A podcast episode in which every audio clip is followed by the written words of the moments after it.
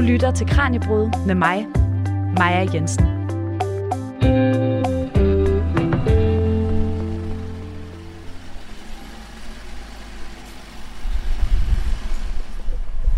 Claus, det var måske dig. Ja. Hej, Maja. Det er Maja, hej. Siger navnet Vilfred Petersen der noget? Måske ikke, for han fylder ikke meget i de danske historiebøger, men faktisk er det navnet på en person, som er en vigtig del af historien om nazismen i Danmark. I 1932 skabte Vilfred Petersen et politisk parti, der var præget af nazisme, kriminalitet og fanatisme. Selvom partiet aldrig havde mere end et par hundrede medlemmer, fik Vilfred Petersen og partiet alligevel stor indflydelse på nazismen i Danmark i mellemkrigstiden og under besættelsen. I dagens Kranjebrud mødes jeg i København med historiker Claus Bundgaard Christensen fra Roskilde Universitet. Han har skrevet bogen Følg Vilfred om Vilfred Petersen og hans parti, og sammen tager vi på en historisk bivandring for at finde spor efter partiføreren. Mit navn er Maja Jensen. Velkommen til Kranjebrud om nazisten Vilfred Petersen.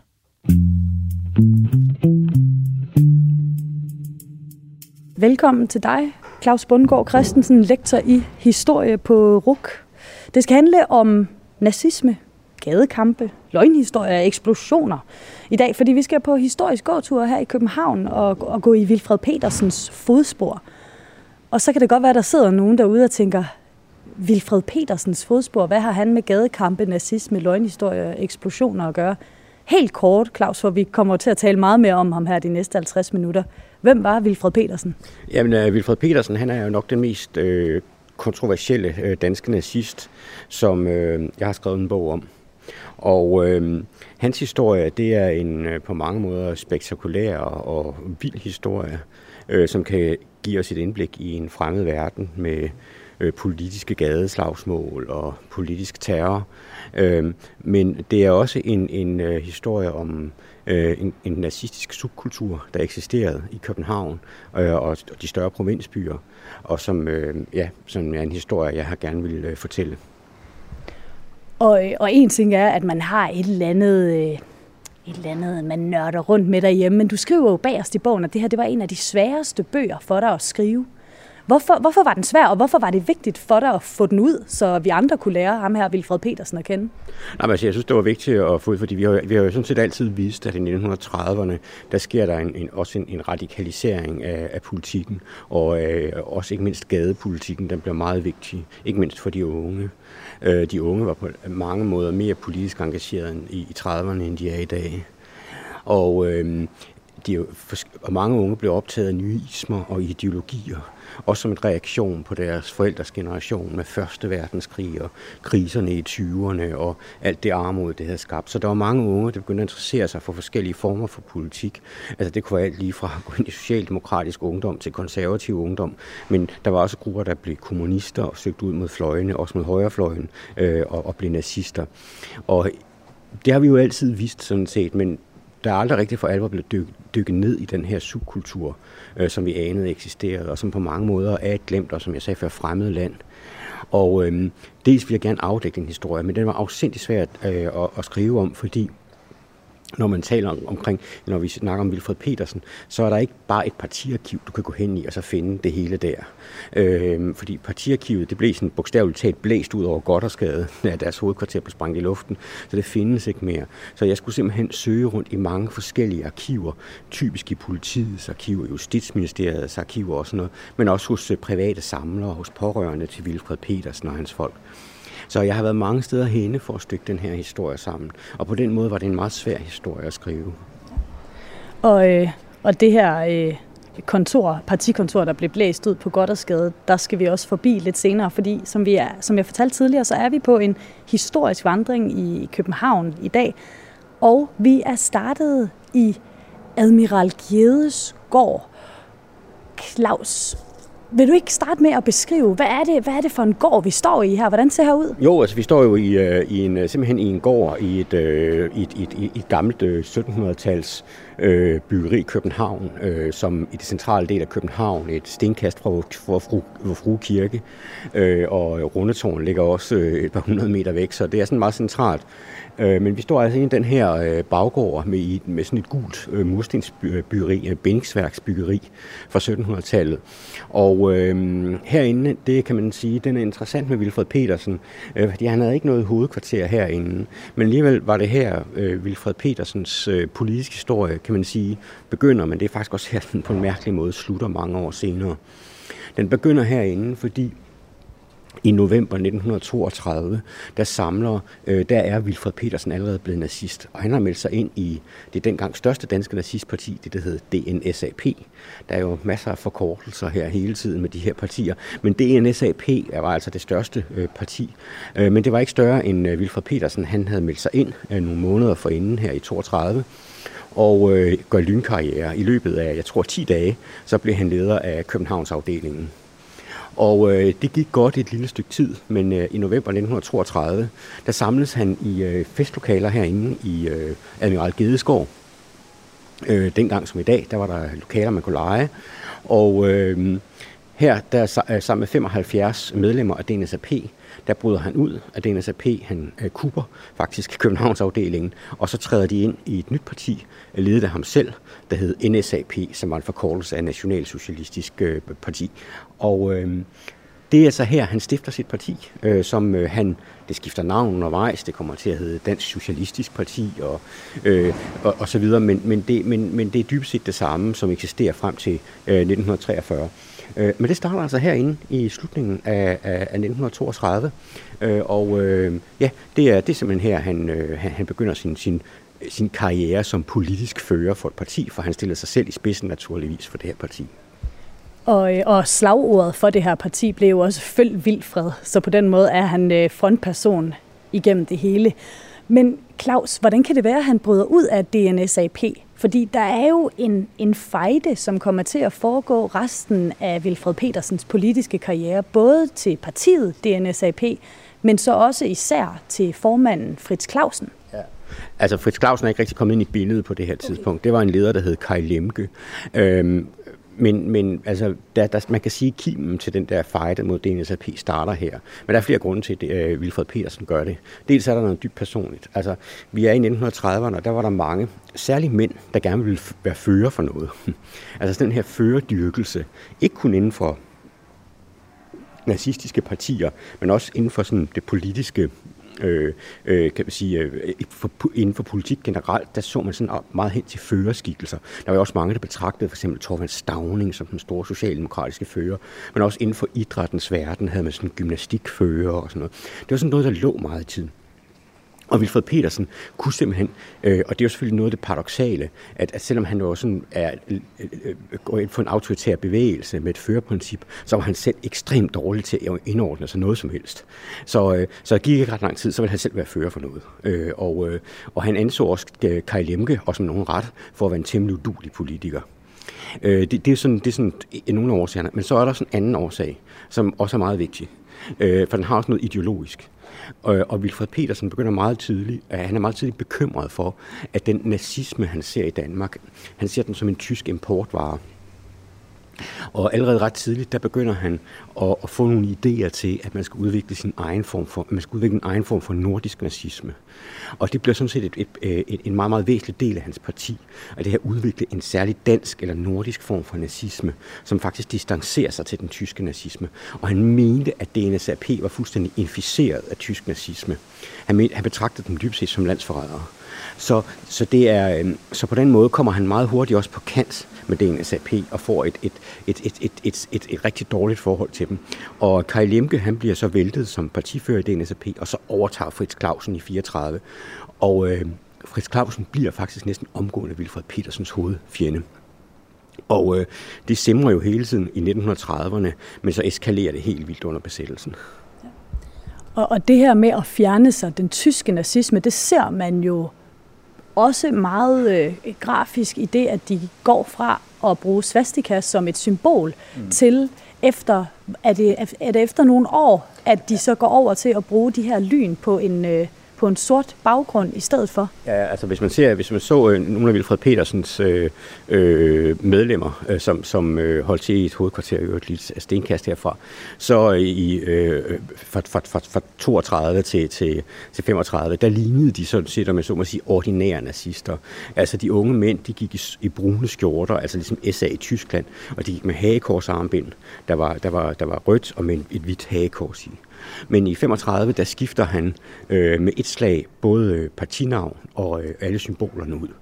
Øhm, han kalder sit øh, parti fra hed det øh, Nationalsocialistisk Parti, øh, øh begynder han at kalde det øh, DSP, Dansk Socialistisk Parti. Og øh, han skifter hagekorset ud, han skifter de andre nazistiske symboler ud, de nazistiske farver, det røde og hvide bliver skiftet ud, og så partifarverne bliver sort. Og det er ganske rigtigt, som du siger, hagekorset det bliver erstattet af et hvidt lyn. Og det er det hvide, det der lyn, det er det partisymbol, øh, de bruger resten af eksistensperioden. Det her med, at han kalder Dansk Socialistisk Parti, det skyldes også, at den her særlige form for nazisme, som Wilfred Petersen øh, var ved at udvikle, handlede både om en nordisk-dansk nazisme, men han ville også lave en særlig revolutionær, venstreorienteret nazisme. Det var også noget, man kendte fra Tyskland. Der var blandt andet nogen, der hed Brødrene Strasser, som var, sådan, sådan, for var en del af sådan en venstreorienteret nazistisk, eller venstredrejet nazistisk bevægelse. Men, men, men, men han, er meget, han mener dybest set, at den nazistiske revolution, for han han, han betragter sig selv som revolutionær, og det gjorde hans medlemmer også. Øh, den skulle komme nedefra, den skulle komme fra arbejderklassen. Mens DNSAP i højere grad orienterede sig mod folk ude i landdistrikterne og mod middelklassen. Og det mente Wilfred Petersen var helt forkert. Man skulle ind have fat på arbejderklassen, for ellers mente man ikke, at man kunne lave nogen revolution. Men kalder han det selv et nazistisk parti, eller er det folk omkring ham, der kalder det et nazistisk parti? Altså, Vilfred Petersen, kan vi sige, altså, der, der er sådan, hvis vi skal lave sådan en begrebsafklaring, Vilfred Petersen, han er nazist. Han er nazist fra 1932 til, til, til hans parti stopper, øh, og i virkeligheden måske også bagefter. Men, men, men han er nazist. Men han var ikke selv meget for at blive kaldt nazist. Han kaldte sig ikke nationalsocialist, men det er et nazistisk parti. Øhm, og, øh, og de har altså de, også alle de nazistiske, kan man sige, værdier. Øh, hvis, hvis man, hvis man... Og hvad er det for værdier? Det allervigtigste, det er, øh, det er, det er det racistiske element. Altså det var, det, vi taler om et meget stærkt racistisk parti, som var fanatiske antisemitter, altså de havde jøder. Øh, altså jeg, jeg tror, altså øh, øh Fritz Clausen øh, var godt nok objekt nummer et, men, men, men jøderne var den helt store trussel, fordi han mente, at jøderne havde inficeret den, den nordiske race, men også den nordiske kultur, blandt andet med kristendom og med også rent biologisk racemæssigt. Så det var et stærkt racistisk parti, vi har med at gøre, og det er jo kendetegnet ved nationalsocialismen, det er, at det er et kernepunkt. Og så var det også en førerstat, altså der skulle være en fører, øh, da det var et... Øh, øh, det, øh, fagforeningerne skulle knuses, Socialdemokratiet skulle knuses.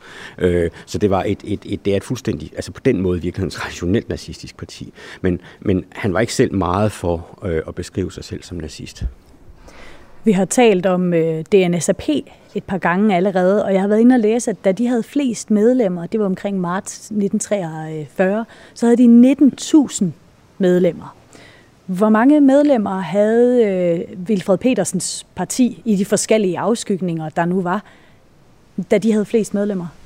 Altså, da de har flest medlemmer, der er de nok... Øh, der, vi ved det faktisk ikke helt præcis, blandt andet fordi øh, øh, partiarkivet er, er, er blevet brændt. Men øh, altså, et, et, et, sådan et kvalificeret bud er øh, maks et par tusind. Øh, og måske endda lidt under det.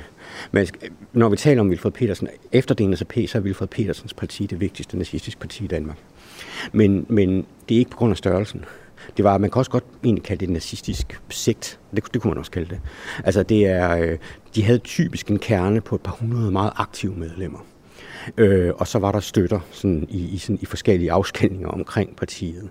Og hvis man lægger dem sammen, så kan man godt komme over 1000 i hvert fald. Men, men men, men det var en lille kerne af fanatiske, især fanatiske unge øh, mænd og kvinder, øh, som samledes omkring Vilfred Petersen.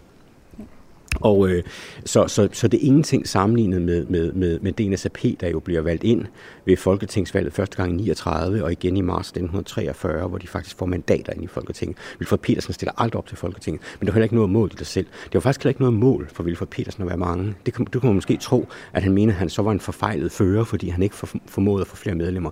Det, det, det var faktisk ikke sådan, de så på det, for de så sig selv som en, øh, en, en, en, en politisk elite, øh, ekstreme revolutionære, der skulle føre an i en revolutionær kamp. Og der, og så, så, så det var egentlig ikke noget problem. Øh, det var selvfølgelig et problem i længden, at der aldrig kom nogen nazistisk revolution, så han ender jo med at blive en forfejlet fører. Men, men, men for dem, øh, da de stod herinde i 1932 eller over i hovedkvarteret i 1935, der var det ikke noget problem i sig selv.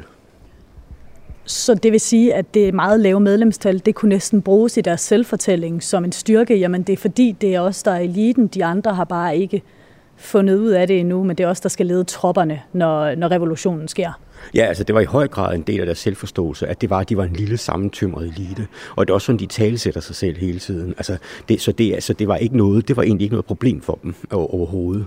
Øh, og det gav dem også nogle fordele, altså fordi de, de blev jo meget hurtigt involveret i kriminalitet, kriminelle aktiviteter. Så de var sådan en ret sammentømret gruppe i virkeligheden, der også gjorde det svært øh, at få politiet for eksempel at trænge ind i, i, i deres, deres kriminelle aktiviteter. Fordi det er et parti, der ud over at have en, en noget speciel partifører, og en meget speciel og spektakulær historie, er det også det, noget af det mest, øh, kan man sige, særlige ved, ved Wilfred Petersen øh, og hans parti og hans politiske aktiviteter, det er, hvor tæt det var forbundet med kriminalitet. Apropos kriminalitet, så skal vi nu en tur over til Skinnergade, som også er det, der er blevet kaldt øh, nazistkvarteret, og det er der en, en helt speciel grund til. Lad os øh, gå derover, Claus. Ja. Du lytter til Radio 4.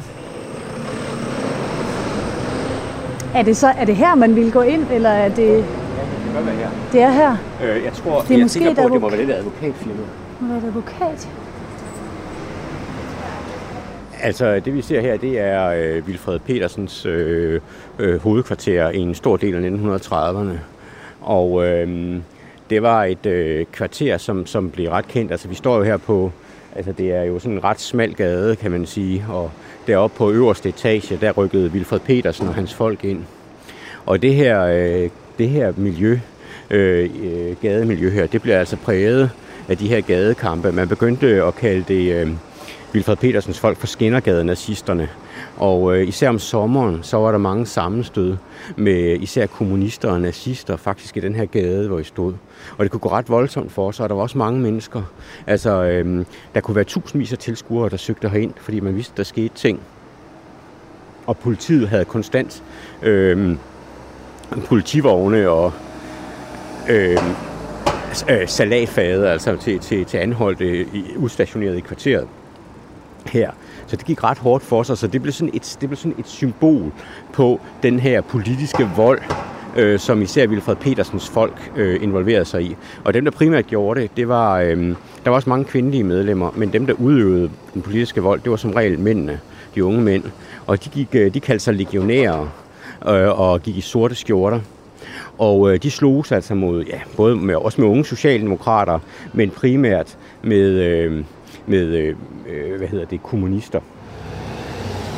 Det, det, det, det foregår som regel om aftenen, de øverste etager op, som det ligner sig selv fuldstændig. Øh, det, det, var, det, havde man så, øh, det havde man så udsmykket med, med nazistiske symboler og partisymboler og den slags. Og så begyndte provokationerne typisk ved, at man råbte til, de råbte, stod og råbte til hinanden, og, og, og så udviklede det sig ofte som slagsmål nede i gaderne. Inde i selve hovedkvarteret, der øh, boede Vilfred Petersen faktisk. Øh, han øh, sov der øh, sammen med sin... Øh, øh, sammen med sin bodyguard og, og, og højre hånd, der hed Valdemar Jensen, der blev kendt som den lyse slagter. Øh, dels fordi han var, havde været involveret i slagterfaget på et tidspunkt, men også fordi han var en kendt slagsbror. Og så øh, boede de deroppe sammen med en, øh, øh, hvad hedder det, andre øh, unge, øh, som, som, øh, altså, som, som simpelthen, altså vi skal huske på, at vi er også i en politisk krise, altså, øh, og der var arbejdsløshed, så de var ekstremt fattige. Så nogle af dem havde simpelthen ikke andet sted at være end her. Så det fungerede også som sådan en slags nazistisk kollektiv og partihovedkvarter. Og mange af de her unge mænd og kvinder, de var også arbejdsløse, så de kunne bruge alt deres tid på øh, partiet. Så, øh, så det var sådan et sted, hvor der altid var, var, var et, et, et leben. Øh, og det var også et øh, sted, hvor øh, altså, det var ikke sådan lukket politisk sekt på den måde. Der var også bare mange unge, der bare kom forbi og gik op og så, hvad der skete og, og hang ud, om man så må sige. Altså, så det var sådan et, øh, det var et sted, der var meget livligt. Nu sagde du, at de var øh, ludfattige, mange af dem, og at man jo så for eksempel kunne sove heroppe i hovedkvarteret. Hvor fik partiet pengene fra til at, at få det hele til at løbe rundt? Fordi lidt penge skulle de da vel bruge? Ja, det skulle de, og de udgiver jo en række øh, tidsskrifter, og det, det mest øh, berømte eller berygtede af det, de laver, det er et blad, der hedder Stormen, som øh, hed Vilfred Petersens kampblad. Og øh, øh, man kan sige, at, at, at, at det her med, hvor de fik pengene fra, det var et, en af de helt store udfordringer, fordi at de fleste af dem, øh, rigtig mange af dem, var på socialhjælp. Der var også nogen, der, var sådan, der havde en lidt bedre øh, økonomi, som hjalp dem, som lidt ældre støtter, som gav dem nogle penge og sådan noget. Men altså, de fik primært øh, deres øh, midler øh, ved, øh, selvfølgelig ved øh, øh, med bidrag til partiet, altså partimedlemskab, men mange havde simpelthen ikke råd til at betale, så man gav sådan set bare, hvad man havde øh, mulighed for. Men øh, en væsentlig del af deres øh, deres kan man sige, indtægt, det kommer altså også gennem øh, gemen kriminalitet. Og det bliver øh, i stigende grad en, en, øh, en, en strategi for partiet at skaffe penge på den måde. Og, øh, og det lyder måske øh, som en vild idé, men mange af, af, af partimedlemmerne havde faktisk i forvejen været i konflikt med loven. Øh, så de var ikke fremmede for at begå kriminalitet. Altså det var typisk brugskriminalitet, hvor de begik indbrud og den slags. Så, øhm, så, så det her med at gøre det også for partiet og for ideologiens skyld og sådan noget, det lå dem ikke så fjernt.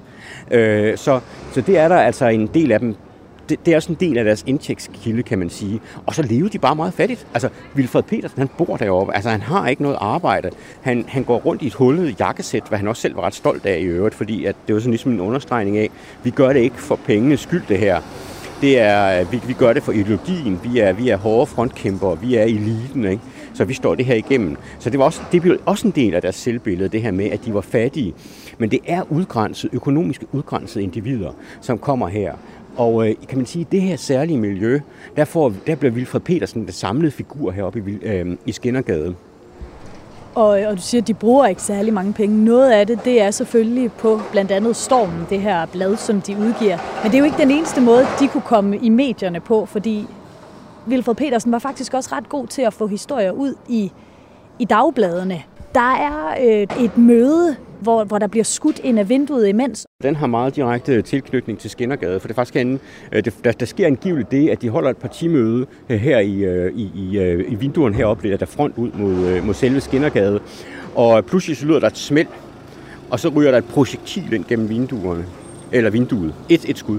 Øh, så der er til synligheden nogen, der har øh, haft et gevær, og har affyret det ind i partihovedkvarteret. Og, øh, og på det her tidspunkt, der var det at bruge skydevåben, det var faktisk meget usædvanligt øh, i, i Danmark i forbindelse med kriminalitet i det hele taget. Så, øh, og man kunne jo fremvise det her hul. I, øh, det blev fotograferet og kom i aviserne osv. Journalisterne de skyndte sig hen, fordi de ringede ind fra Skinnergade, at der var blevet, de var blevet beskudt. Og, øh, og de kommer så og fotograferer det her hul, der, der, der sidder i det vindue deroppe. Og, øh, og der er en ung nazist, der står og peger hen på det. Det sker i 1933. Og, øh, og det var et rigtig godt tidspunkt, fordi lige pludselig der kom han i den landsdækkende presse med den her historie og fik sit navn slået fast. Politiet kommer naturligvis også, det gør man jo, når der er nogen, der bliver beskudt.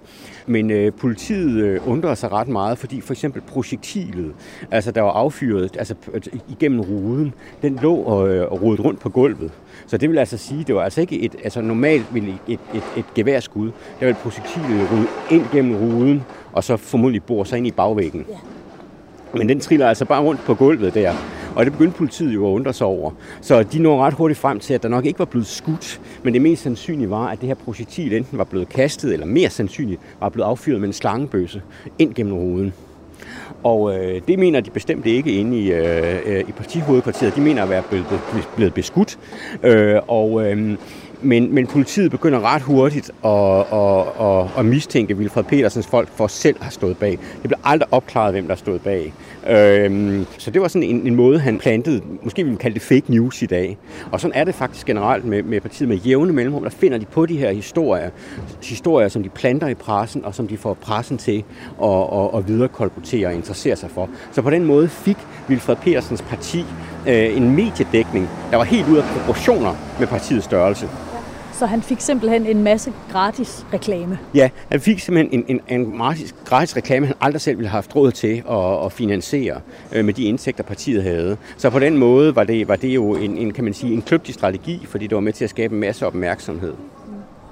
For uden det her hovedkontor, Claus, så er der også et på, er det Vestergade og Vesterport, ja. at der også er... Altså, de, har, de har jo, altså efterhånden får de, og under besættelsen, der, der, der, der, der får de en anden økonomisk indtægt af nogle andre årsager. Øh, så der får de faktisk flere sådan kvarter, eller Øh, øh, hvad hedder det, bygninger eller e- ejendomme, som, eller, øh, som, som, de, har, som de holder til rundt omkring, placeret rundt omkring København. Men de har et hovedkvarter længere, ikke så langt herfra, hvor vi står, nede ad Vestergade, øh, som også eksisterer stadigvæk, øh, hvor de havde et hovedkvarter. Og øh, derfra så flytter de ind på øh, ind til Vesterport, øh, skråt over for for øh, hovedbanegården, den her store grønne øh, kontorbygning, som mange nok kender, og som jo også stadigvæk findes. Og der holder de også til inde i en årrække. Ja. Og så slutter de af i Goddersgade, eller det er jo i hvert fald det, som du fortalte tidligere, at der i 43 sker en, øh, en eksplosion. Ja. Skal vi øh, bevæge os derned? Ja, det synes jeg.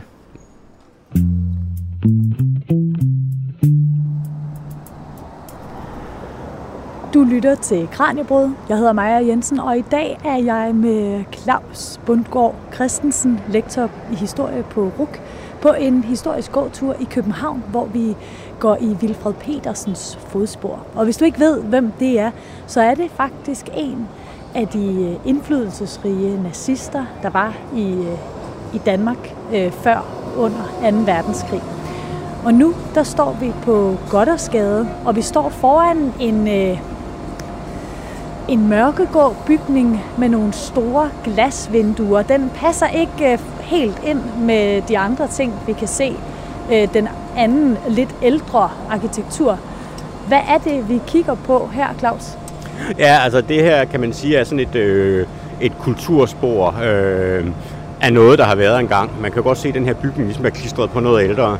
Og øh, oprindeligt der var der en, en, en noget bredere bygning, øh, som, som, øh, hvor, hvor Vilfred Petersen havde sit hovedkvarter. Og, øh, og det får han under besættelsen, og der går Vilfred Petersens parti øh, ind i en, øh, en ny og også meget farlig fase, kan man sige. Der sker mange ting med partiet på det her tidspunkt. Øh, kampen mod Fritz Clausen, den intensiveres vildt og voldsomt øh, i stormen. Øh, så der, er en, der føres en nærmest hæmningsløs kampagne mod Fritz Clausen i stormen. Øh, man skriver blandt andet om, at Fritz Clausen, hvad der også var rigtigt, han havde en, en datter, der havde Down-syndrom. Øh, det skriver man, og, og man anbefaler i den anledning, at øh, Fritz Clausen bliver steriliseret, så han ikke får flere børn. Øhm, så det var sådan en, en, en, en helt øh, ja, grænseløs kampagne, man kørte mod Fritz Clausen, og ikke kun i Stormen, men også i andre øh, publikationer fra partiet af, og de bliver altså, de bliver altså, øh, de bliver altså skabt herinde. Og øh, Wilfred Petersen, han blev også arresteret øh, i 1940 øh, på grund af sine skriverier mod Fritz Clausen. Øh, tyskerne vil simpelthen ikke finde sig i mere. De øh, kommer ind og øh, øh de forlanger øh, øh, øh, at få, at, at politiet, at det danske politi pågriber øh, Wilfred Petersen. Og, øh, og det siger noget om, at det her med, at Wilfred Petersen, øh, altså den 9. april 1940, der, var, der blev det, det blev en meget alvorlig sag for, for, for partiet. Øh, med den 9. april 1940, der bevæger Wilfred Petersen, han har fået en lejlighed på det her tidspunkt, øh, og, øh, og han, han, han bor der sammen med sin, øh, med sin kone. Og øh, han, han, den 9. april, øh, da tyskerne besætter Danmark, så bevæger han sig ind til hovedkvarteret. Og der kan man høre øh, de tyske tropper køre rundt ned i gaderne i militærkolonner og andet. Og der er en meget, meget dyster stemning inde på partihovedkvarteret, fordi man regner kun med, at det kun kan være få timer, inden Wilfred Petersen bliver arresteret. Dels fordi, at han var kendt for at stå i opposition til tyskerne, men især fordi han, han var kendt for at stå i opposition til DNSAP og Fritz Clausen. Og man regnede med, at Fritz Clausen også i løbet af få timer ville blive sat ind som leder af Danmark, altså i ly af tyske bajonetter. Det sker jo som bekendt ikke, men det, det siger noget om den dystre stemning, der var, men også den udfordring, som Wilfred Petersen stod, mente, man stod over for nu. Og den udfordring, det var, og at Fritz Clausen med hans, øh, med hans nazistparti skulle komme til magten i Danmark. Og det ville han for enhver pris undgå. Så hovedkræfterne i hans agitation, den rettes nu mod DNSAP og øh, Fritz Clausen. Og i den forbindelse, der får han, øh, kan han nyde godt af, at han får nogle nye forbindelser. Og det er det her med besættelsen, er også et spændende land, fordi der opstår en masse gråzoner, og hvor relationer, der normalt aldrig vil opstå, og, og netværk, der aldrig vil opstå, de opstår. Og det gør det også med Wilfred Petersen. Han får faktisk en ret nær kontakt til en af Danmarks rigeste mænd. Det er ham, der hedder Gunnar Larsen. Øh, og udover at være øh, øh, stjernerig, så er Gunnar Larsen, så er Gunnar Larsen, Gunnar Larsen også minister øh, i, øh, i, i den danske regering. Og øh, Gunnar Larsen og øh, Wilfred Petersen, de har øh, ikke noget politisk til fælles, udover at de begge to gerne vil holde Fritz Clausen fra magten. Og i og med, at Gunnar Larsen har så mange penge, jamen, så kan han understøtte Wilfred Petersen. Og øh, der begynder altså nu faktisk at strømme penge ind i partiet, både fra Gunnar Larsen, men også fra andre, øh, som, som, som gør, at politiet, eller at partiet kan få øh, nogle, helt nogle økonomiske muskler, der er, der er helt ud af proportioner i virkeligheden med partiets størrelse. De kan begynde at udgive dyre tryk, øh, for eksempel i farver og alt sådan noget. Man kan simpelthen se, at kvaliteten af det, det, det de laver øh, grafisk, det er, meget, det er meget øh, stærkere og bedre, end det har været før. Men det vil sige, at der er altså folk, der, der er mange, der støtter Vilfred Petersen, ikke fordi de støtter hans politik, men fordi de støtter hans modstand mod DNSAP og øh, Fritz Clausen? Ja, der er i hvert fald en gruppe af mennesker, der støtter ham med, med betydelige summer. Og øh, Gunnar Larsen er den, der, der støtter ham mest. Øh, og øh, det betyder for eksempel, at Stormen også i en periode, altså til sidst, begynder at udkomme sammen et dagblad, øh, som kunne købes i løssalg, ligesom andre aviser. Så altså, de får simpelthen nogle muligheder, de ikke har haft før, takket være Gunnar Larsen, fordi han ser, at i Wilfred Petersen, der har man en mand, som kan, som kan gå længere end andre, fordi han er nazist. Så tyskerne gav ham også lidt længere snor, fordi de ved ikke helt, hvad de skal gøre med Wilfred Petersen og hans folk. Og, øh, og det, der sker altså det, at, at, at, at han understøtter dem med, faktisk med, med meget, meget store øh, beløb, altså hvad der vil have svaret til mange millioner kroner i dag. Øh, og, og så, så de får altså nogle muligheder nu, som de ikke har haft før. Og den benytter de sig af øh, til at, at, at føre en, en hets mod øh, mod Fritz Clausen og DNSAP. Samtidig med har de også deres ideologiske overbevisninger. Der er jo øh, folk, øh, der kommer herinde i Goddersgade, som har planer om at brænde synagogen ned, for eksempel, og den slags. Altså den store øh, synagoge, som ligger om i øh, Krystalgade. Allerede i 30'erne havde de ført mange kampagner mod jøderne. De havde øh, lavet indbrud i synagoger, de havde boykottet jødiske forretninger, de havde overfaldt jøder osv. Altså det er, at volden var stadigvæk noget, der lå tæt på. Men altså, hvor de så i 30'erne måske brugte meget tid på at, ja, for at overfalde homoseksuelle mænd, så bruger de mere tid nu på at, at, at føre kampagne øh, mod øh, andre danske nazister. Claus, skal vi lige gå ind ad en eller anden sidegade og de, optage de resten øh, 10 minutter, bare lige så der er lidt ja, mindre ja. larm? Ja. Over på den anden side, så op ja, her. Ja, ind her. Ja. Du lytter til Radio 4. Nå, Claus, vi har været en lille smule inde på det allerede, men den her gråzone omkring, øh, altså vi har brugt ordet modstand, modstand mod DNSAP. Mm. På den anden side, så taler vi om øh, planlægge og, øh, og, og sætte brand til synagogen i Krystalgade. Mm. Det man skal huske på, det er, at Wilfred Petersen, han kæmper jo den her kamp både mod DNSAP, men også mod den tyske besættelsesmagt, som han dybest set hader. Øh, men han forsøger også samtidig at spille et dobbeltspil, hvor han øh, så, så, fordi han er klar over, at tyskerne har et godt øje til ham, og han er bange for at blive sendt sydpå. Altså at tyskerne bliver arresteret og blive sendt i koncentrationslejre. Og han får også en datter i 42 og sådan noget, en familie og sådan, der er flere ting. Men, men, så han forsøger hele tiden at køre det her sådan en form for dobbeltspil. Men, men han begynder også at, at, at drive spionage mod tyskerne og forsøger at her skete der så det, man altid er nervøs for, når man er ude på optagelse. At der er bøvl med teknikken. Af urensagelige årsager stopper optagelsen af interviewet simpelthen her, så vi fik ikke den sidste del af historien om Vilfred Petersen med. Men sådan kan vi jo ikke afslutte dagens kranjebrud. Så jeg har efterfølgende ringet Claus Bundgaard Christensen op, så han kunne få lov til at færdiggøre fortællingen om nazisten Vilfred Petersen.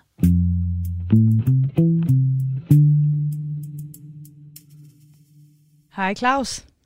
Hej, hej igen. Hej, skal vi prøve en gang til? Ja. Lad os det. Lad os gøre det.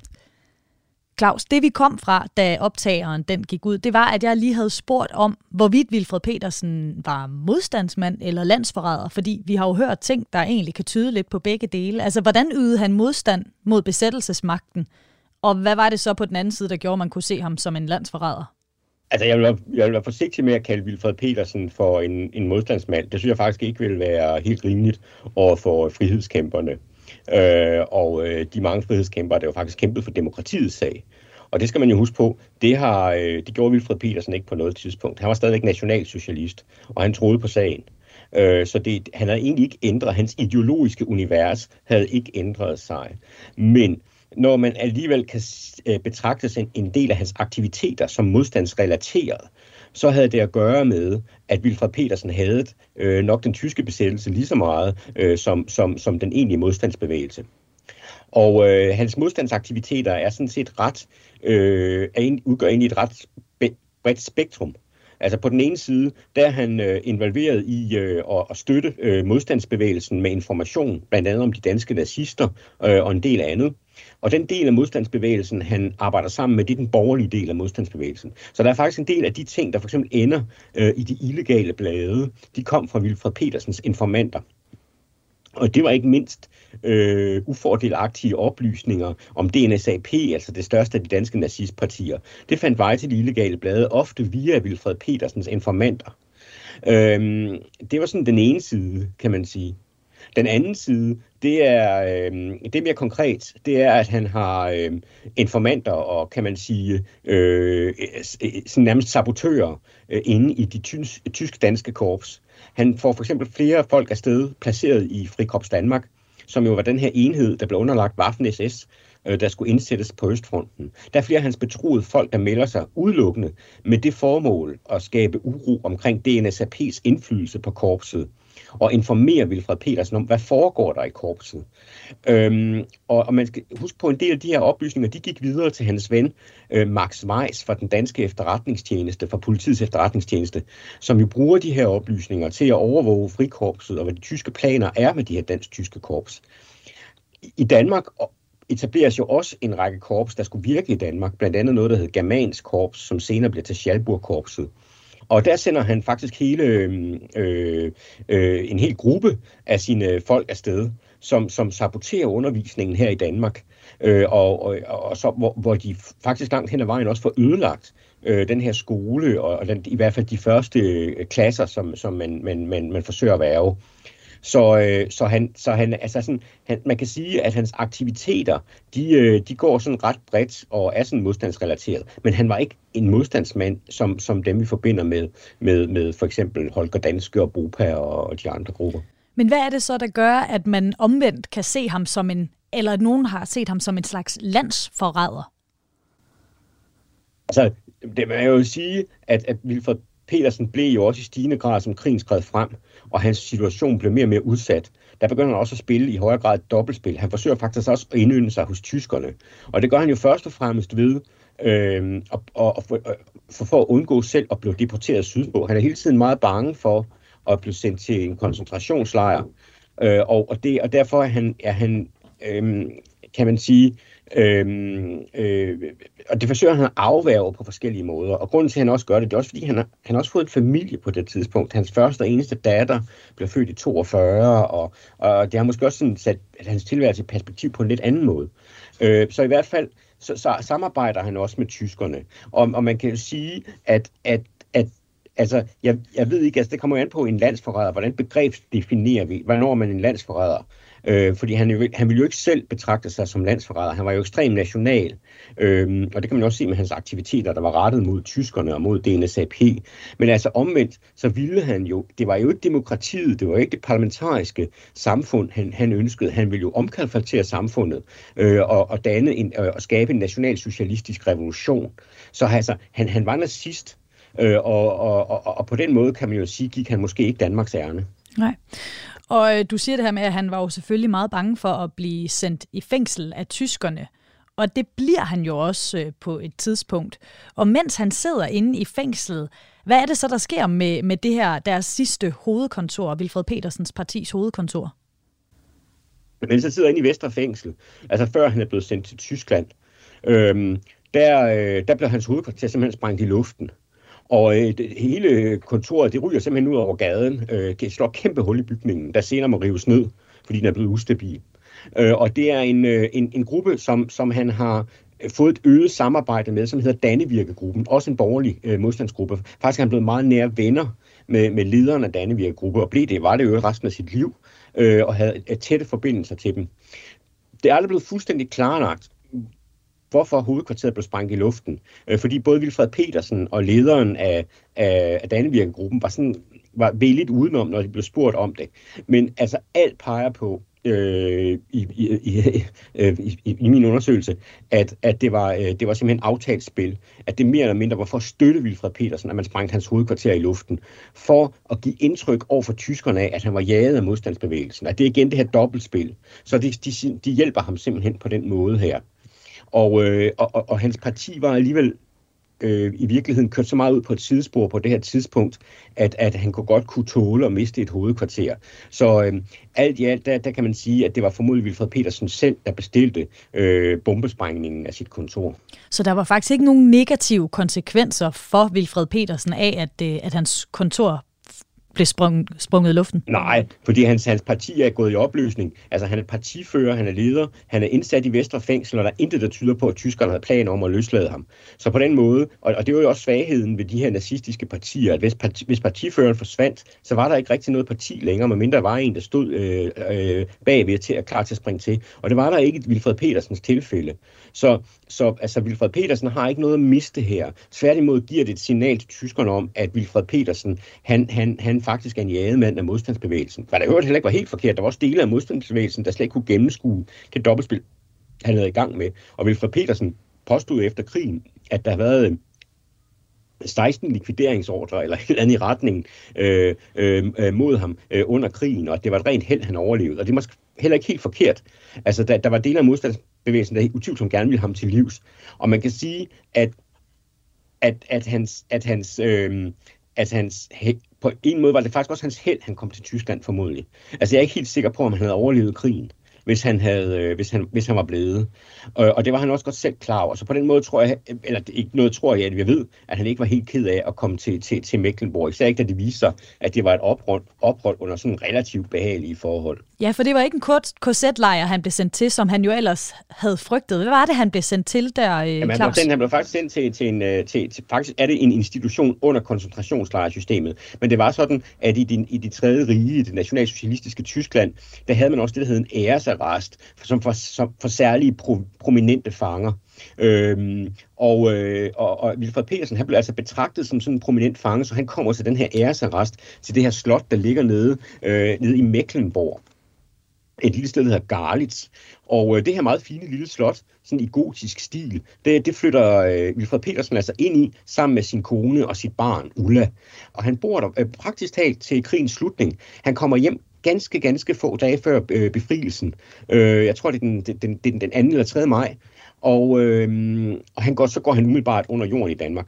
Men, men, han, men han, øh, han har altså den her, øh, de har den her lange periode nede, og det var under meget frie forhold. Altså, de kunne gå rundt i Garlis by, og, og de kunne øh, gå ud og plukke svampe, og Wilfred Petersen begyndte at fiske og sådan noget. Han, han udviklede sig i øvrigt sådan en interesse for naturen dernede, for han havde en del mere tid og så videre. Men samtidig så fik han også aviser fra Danmark og kunne følge situationen herhjemme, og han kunne sende post via Gestapo øh, til, til, til, til sine folk i Danmark osv. Så, så, altså, så det må man sige, det var ikke et koncentrationslejrophold overhovedet, øh, men, men i, i, i virkeligheden kan man sige et, et spartansk kurophold, kunne man måske klar, øh, kalde det, øh, øh, øh, og, og, og virkelig bragte det også ham og hans familie i sikkerhed. Ja, men så siger du, at han kommer til Danmark kort før øh, befrielsen, og så melder han først sig selv i 46. Hvordan er det, det foregår med, at han melder sig selv, Claus? Jamen det er, det er sådan set, altså som meget andet vi fået Petersen er det ganske spektakulært. Altså han, øh, han annoncerer simpelthen øh, i øh, avisen øh, som information, som han har fået sådan en, en, en, en relation til. Avisen information øh, kan afsløre, hvornår han, han, han, vil, han, vil, øh, han, han vil overgive sig til det danske politik. Og det gør han fuldstændig, som han har sagt. Øh, så tropper han op ind på øh, politigården, øh, flankeret af sin gode ven fra efterretningstjenesten, Max Weiss, og så lederen af den her modstandsgruppe, der hedder Dannevirke.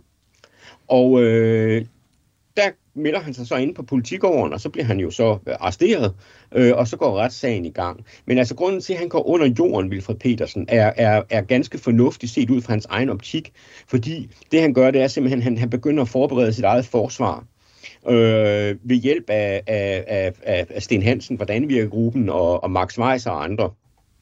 Så på den måde, så, så, så er han øh, forberedt på, hvad der kommer. Det retsopgør, der kommer, da han, da han melder sig. Så, øh, og det viser sig også at give bonus. Ja, fordi hvordan er det, det foregår? Ja, altså det sker det, altså i starten, så får han, øh, får han faktisk en, en, en, en, en, en, en ret alvorlig fængselsdom øh, ved byretten. Det er, det, det er Wilfred Petersens og hans, hans, hans nærmeste øh, folk, der blev dømt i en kollektiv retssag, og de får faktisk alle sammen ret høje fængselsstraffe. Øh, jeg kan ikke huske, hvad Wilfred Petersen får præcis, men det er sådan et eller andet 5-6 års fængsel. Og øh, de anker på stedet, og så går den videre til landsretten. Og her sker der det, øh, det, det temmelig spektakulære, at øh, Vilfred Petersen bliver frikendt, og ikke nok med, at han bliver frikendt, så får han oven i købet også en erstatning i øvrigt en erstatning, der er mange gange højere end de danskere, der har været i rigtig koncentrationslejre. Det skaber et rammeskrig i den danske offentlighed. Øh, ikke mindst kommunisterne, kommunisterne er meget, meget bedre. Der er mange, der har, der, der, der morgen, når de har åbnet land, og folk, der har fået deres kaffe galt i halsen, da de så, hvad der var sket med Wilfred Petersen i landsretten. Men, men det går altså videre øh, til, til højeste ret, da man så anker anklageren, øh, anker det politiadvokaten, anker sagen. Men, men, men det ændrer faktisk ikke rigtig noget. Vilfred Petersen blev frikendt ved højesteret. Dog får han frataget sin erstatning. Men, men, men han er stadigvæk frikendt og kan gå ud af fængslet øh, som en, en fri mand efter en relativt kort periode. Så, øh, så, så han klarer skæren, og grunden til, at han kan gøre det, det er, at retten har, finder det, at det er svært at bevise, at han rent faktisk er gået tyskernes ærne. Jeg synes, når man ser sagen på afstand, at det er lidt svært at forstå, at Wilfred Petersen straf for straf. Men, men fordi han orkestrerede jo det, der foregik, blandt andet jagt på jøder og meget andet.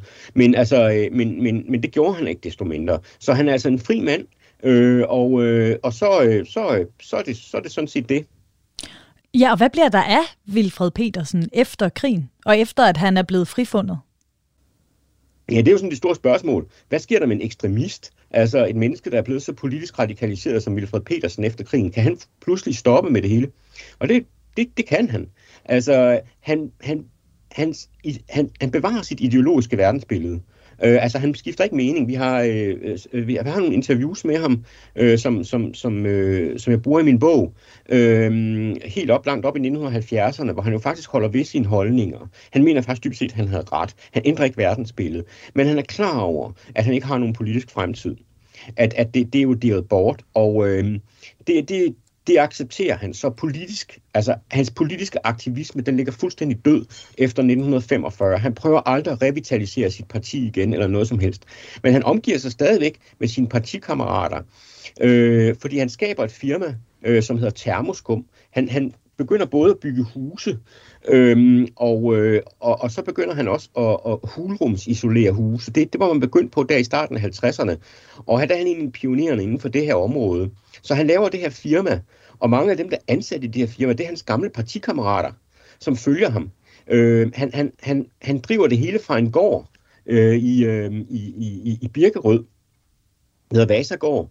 Og øh, det bliver sådan en, en solid lille virksomhed med en, med en, med en, med en 5-6 biler i sving, øh, og, øh, og, og, og altså et antal medarbejdere. Så man kan sige, at Wilfred Petersen, der jo øh, som, som øh, han jo på mange måder økonomisk har været fuldstændig udgrænset på grund af sine politiske aktiviteter. Han arbejder sig stille og roligt øh, ind i, øh, i, i sådan den pæne del af middelklassen. Øh, og øh, øh bliver om man ikke en holdenvand, så, så, så en, en, der har styr på sin økonomi og, og, og kan, kan leve ganske godt. Og han lever også der på Vasagård, hvor han i øvrigt får sin, både sin svigermor og hans mor flytter ind, så det bliver sådan en form for øh, øh, familiekollektiv, kan man næsten sige. Og, øh, og, og han er stadig tæt kontakt med sine mange brødre, så, og han er sådan omdrejningspunktet i den der familie, øh, og det fortsætter han faktisk med at være. Så det, er sådan, så, så det man kan sige, han erstatter også lidt det her med at være fører for det ene med noget andet, og det der igen at være omdrejningspunktet. Men nu bliver det altså bare i, i partiet. Øh, hans, hans virksomhed, den interesserer han sig egentlig ikke, ikke så meget for. Altså, Vilfred Petersen var jo aldrig optaget sådan en almindelig borgerlig tilværelse. Han, altså, ja, man kan jo sige det på den måde, for at sige lidt groft, han gad ikke sådan rigtig almindeligt arbejde. Det synes han var kedeligt. Så han begynder ret hurtigt egentlig at overlade det, overlade det til sine betroede kammerater. Og de var jo betroede, han har jo kendt mange af dem siden 1930'erne. Men de stolede fuldt og fat på hinanden. Så, så han bruger sin tid på noget andet. men lever en meget, øh, må man sige, sådan god og, og, og solid, øh, rolig tilværelse, øh, efter øh, han er kommet ud af fængslet. Ja. Claus, du skal have tusind tak, fordi du havde lyst til at, øh, at fortælle os historien om øh, Wilfred Petersen. Altså. Du har lyttet til Kranjebrud, Radio 4's videnskabsprogram. Du kan lytte med på Kranjebrud hver mandag til fredag fra kl. 12.10, når vi kaster os over en ny ting eller et emne, du kender fra hverdagen, og taler med eksperter, der gør os endnu klogere på dem. Hvis du er sulten efter endnu mere Kranjebrud, kan du lytte til alle vores tidligere programmer som podcasts. For eksempel på Radio 4's app, som du kan downloade i Google Play eller på App Store.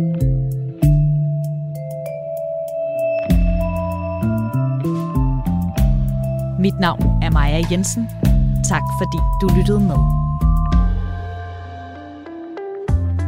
Programmet er produceret af Videnslyd for Radio 4.